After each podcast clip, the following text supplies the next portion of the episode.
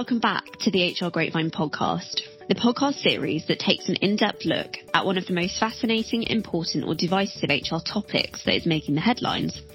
I'm Sophie Parrott, online editor at HR Grapevine, and each week I'll be joined by a different HR journalist as we explore the contemporary practice and most pressing debates in HR within a short podcast. So, join me as we properly pick apart what it means to work in the people function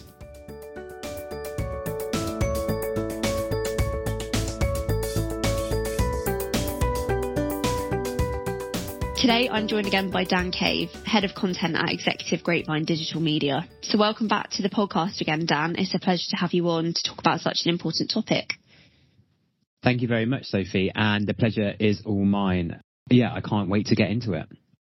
So, in this week's episode of the podcast, we are going to be talking about Pride Month, which runs throughout the month of June. And this is celebrated each year in June to honour the 1969 Stonewall Uprising in Manhattan. And in pre-pandemic times, this was widely celebrated with LGBT plus pride marches in big cities like London and also festivals, among other things. However, some of these live events have sadly been either postponed or cancelled this year in light of the coronavirus crisis. So, for example, an iNews report was explaining that plans for the Brighton and Hove Pride's community parade, Pride Village Party and Pride Festival, which was due to take place in early August, have now been cancelled due to COVID-19. And My London also reported that London Pride, which usually takes place in summer, has now been moved to September in 2021. Also, when we're kind of reflecting on pre-pandemic times, there were many things that employers would traditionally have done to celebrate Pride Month, whether this was throwing a party, um, organising fundraisers to help LGBT plus charities or something else to mark the occasion. But given that many office-based employees are continuing to work from home in light of the coronavirus crisis, once again, and like last year, the people function should be thinking about how they can promote pride celebrations in a virtual sense when colleagues can't all be together physically. But before we share some examples of the ways that HR and employers are celebrating Pride Month in 2021, I thought it would be useful to look at why it's important to celebrate Pride, as well as some of the historic and pandemic related challenges that the LGBT plus community have faced in the workplace. So Dan, I think you've got a bit more on that. Yeah, thank you, Soph. So I guess at the foundation of what Pride is all about and what it should do now is simply put, it's important to celebrate or recognize this month because it's in quite straightforward terms, morally unconscionable that anybody, regardless of sexuality, gender, identity, is put in danger or has less access to making a living or creating a safe life or workspace or, or isn't listened to or doesn't have access to things because, because of those characteristics.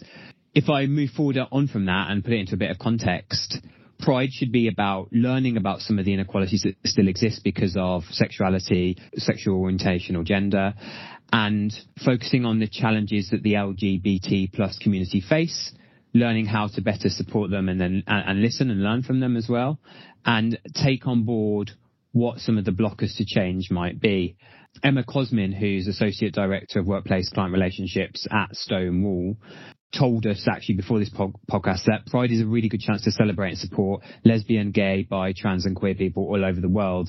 Many of us spend our lives at work and all employers have a vital role to play in ensuring that LGBT plus staff feel they are able to be themselves at work, which I think is a very, very effective and concise way of saying, for businesses at least, that Pride is about learning how to support your staff from this community.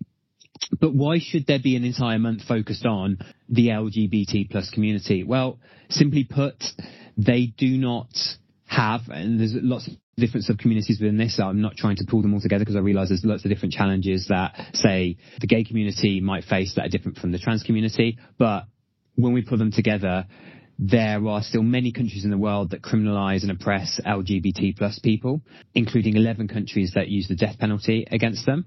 And although in the UK we might think, I'm aware that the podcast audience is usually UK based, uh, that we're a much more LGBT plus inclusive country. We have gender recognition, we have civil partnerships, anti-discrimination and equality laws and protections. We still have a long way to go. So, for example, Violent crimes against this community are on the increase. 80% of hate crimes go unreported still. That's a Stonewall stat because LGBT plus people think it just won't get listened to and many are still um, scared to show their identity in public. In fact, it's all led to the Diversity Trust, who are UK-based D&I specialists, which will interest at HR, to say just last year, we need Pride Month now more than ever to support our communities, to educate and inform wider society about the harm and damage that homophobia, biphobia and transphobia has on all of us. That again is really, really compelling argument that says Pride is about learning, It's about learning how to better protect this, these communities for the better of all of us. So what if I focus on work, which is where HR will be interested. Why do we need Pride Month at work, considering that maybe the UK has come a long way on its uh, inclusivity journey? Well, actually, there's still some damning stats around the experience of LGBT plus employees in the workplace now. They are more likely to experience workplace conflict and harassment than heterosexual or cisgender counterparts. In addition, many more feel psychologically unsafe in the workplace compared to heterosexual workers. And for, for trans workers and employees specifically, up to 20% feel psychologically unsafe at work. That's one in five. That's a massive number. In fact, nearly seven in 10 LGBT plus workers have been sexually harassed or assaulted at work. That's a CIPD stat and more than one in five respondents to a CIPD study that came out earlier this year had a negative or mixed reaction from others, others being like colleagues, co-workers, managers there because of their identity. That's really, really, really bad. And over three quarters who had experienced a serious workplace incident related to their sexuality said they didn't report it because they didn't think anything would happen or change.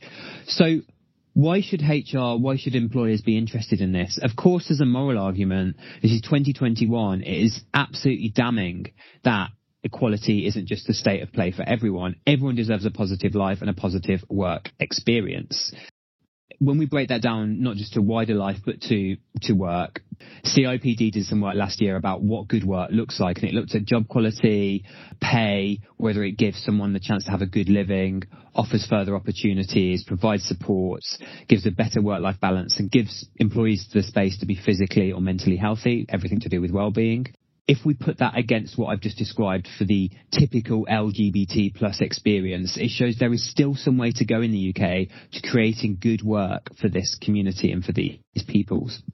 Yet, HR should know that there is correlation between better inclusivity, better well-being at work, better support, better diversity, and better business outcomes there are so many studies out there, all the way from Josh Bersin stuff to consultancy group stuff to even some of the CIPD's work that show this. So HR know they should be on top of this, not just for the moral argument, for the business argument as well.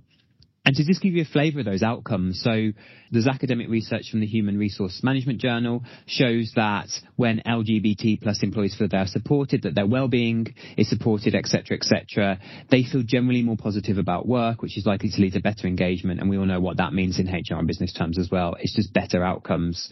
And that all leads to back towards what Pride Month should be doing. So I'm trying to go full circle here, so so it's a if it's showing you that you're not doing enough and it, then it's you focusing on some of the things that you can do for this community. Pride Month is about learning or reflecting on what you're doing, looking at the support you offer or don't offer, and then making you think where you can get better. In fact, maybe this podcast can be part of that learning. Maybe because it's Pride Month and you can see Pride in the headline of this podcast, you think, right, I'm going to listen to that because I want to learn about how getting better policies or practices in the workplace around this or getting better at anti-discrimination can boost productivity and boost the performance of employees and that can ease coming out of work. All of these things that tie up together. In fact, and again, come back to Stonewall's Emma Cusdin, this is her reflection on Pride Month. It's a chance for businesses of all sizes to champion LGBT plus people in their workforce. And she mentions implementing small changes such as creating networks at work, ensuring policies are inclusive. And then finally, she signs off by saying, and then celebrating LGBT plus colleagues during Pride Month. So it's everything apart from learning to better supporting to celebrating. And I think that's a really, really nice way of summing it all up. Yeah, absolutely. And I think that kind of brings us on nicely to what different employers out there are doing this year um, in terms of celebrating Pride months. So before the podcast, I spoke to several different employers just to find out kind of what they're doing during this time. And one of those experts included Ben Jackson, who is head of operational projects and LGBTQ plus network lead at Wickes. And Ben was ex- essentially explaining that with few live Pride events happening again this year in light of the pandemic, they wanted to use the month to celebrate some of the progress that they've made and encourage staff to get involved. Before the podcast, Ben told me in June we'll be opening up 10 digital ally workshops, which will be available to colleagues at all levels to help them drive change for LGBT plus community in Wickes. We will also be encouraging our colleagues to update their name tags, email signatures and social media profiles to include their preferred pronouns and education to all on why this is so important. We also have planned a Pride party which we'll host across our stores and distribution centres on Saturday the 26th of June. Watch out for more details on that. And Ben finished off by saying that an additional and important thing that they are doing is communicating with colleagues about the anniversary of the Stonewall riots, sharing stories and history of the event itself. Ben finished off by saying all of this activity during June will be underpinned by a hashtag Proud Moment campaign in which they are encouraging colleagues to share their proud moments via our internal channels through video, pictures or written stories. So it seems that there's lots of different things going on at Wickes this year when it comes to Pride Month. Also, before the podcast, we were lucky enough to chat to Wendy Sedig, who is the Director of Talent and Culture at Premier Foods. Premier Foods is a food manufacturer with Ambrosia Bisto and Mr. Kipling within its portfolio. And Wendy was essentially explaining that the company is shining an even greater light on their strategy and belief that it is hashtag okay to be me before the podcast, when he was explaining to me, we are committed to providing the right environment for our colleagues to be their true, authentic selves every day. But Pride Month gives us the opportunity to celebrate this further. In addition to small changes, such as updating the colours of our Premier Foods logo, we have planned two virtual storytelling sessions to support our theme of allyship. And she went on to explain the first is from our own colleagues sharing personal experiences, and the second is from motivational speaker and ex-RAF pilot Matt Lindley, demonstrating how cultures can change and the role each of us needs to play in achieving this. So I think that's quite a nice example from Premier Foods around virtual storytelling sessions, particularly around their theme of allyship. So I think it's been really good to kind of get some some ideas and insights from several different brands about how they are celebrating Pride Month at work and the LGBT plus community more generally.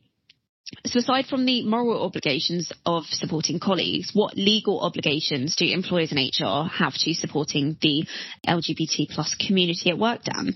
I like that you touched on moral, moral obligation there, so because I think, yeah, primarily, as we've both touched on, a lot of businesses do feel there is a a moral obligation to support staff. Things as simple as looking after their well-being of the individuals involved. There's also the business imperative where I made links between, you know, diverse practice, inclusive practice, especially towards employees from the LGBT plus community and better business outcomes. There's also, I think, just before I get into some of the, the legal protections, it's good practice from just a earnest HR perspective to ensure that some of your support protections and policies do work. And I think the flip side of, of this is that if they don't, you'll have a lot of disengaged staff and potentially even mentally damaged staff walking away. Uh, what's worrying is that 40% of LGBT plus staff currently feel that their organisation's policies are inadequate when it comes to support or protection. But as you asked, you said, what legal protections or what, from a legal perspective, what do businesses have to do? Well, most listeners to this podcast probably know a little bit about the Equality Act 2010 already. When that's put through the LGBT plus lens, it protects against discrimination against things like gender, sex, or sexual orientation. Business obviously doesn't want to discriminate against these characteristics for a variety of reasons. They can damage the individual involved, which is obviously the primary concern, but also the organisation as well. They don't want to lose talent because they have discriminated. They don't want to end up in a potential employment tribunal. And of increasing importance is new talent and, and incumbent talent is always interested in what their business is doing from an ethical standpoint, i.e., are they protecting a diverse array of employees and engaging through all their processes?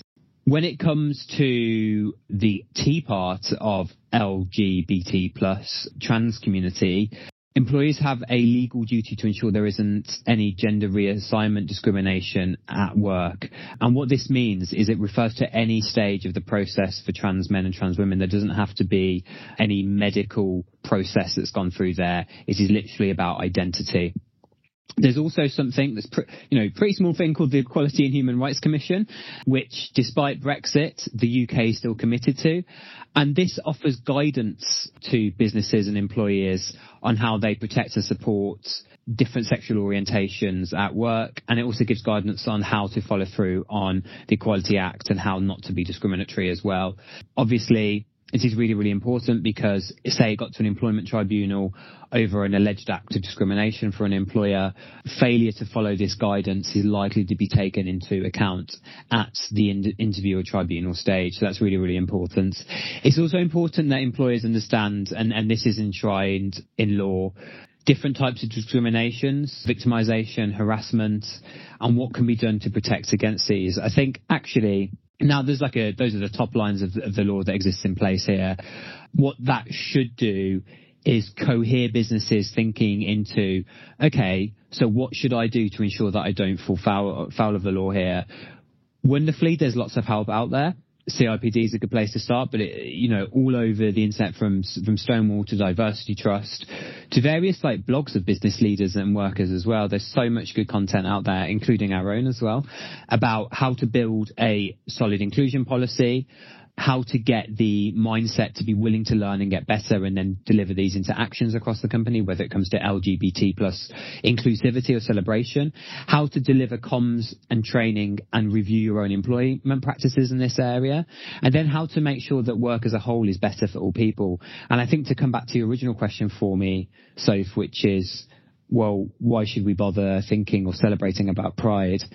That is the reason, isn't it? It's a really good moment for companies and businesses to reflect on what they are doing, what they have to do morally, legally, and for business reasons, and then how they can get better and what help is out there to ensure that they do this. And I think that, in a nutshell, is why it's important for me. Well, thank you for sharing those insights with us. But unfortunately, that's all we do have time for today. HR Grapevine wouldn't exist without your continued readership and engagement with our content. Whether that's our daily newsletters, monthly magazines, webinars, live events, or market leading research papers. So to find out more or to sign up to our daily content newsletter, which showcases solutions and best practice answers to all of your HR issues, please visit hrgrapevine.com.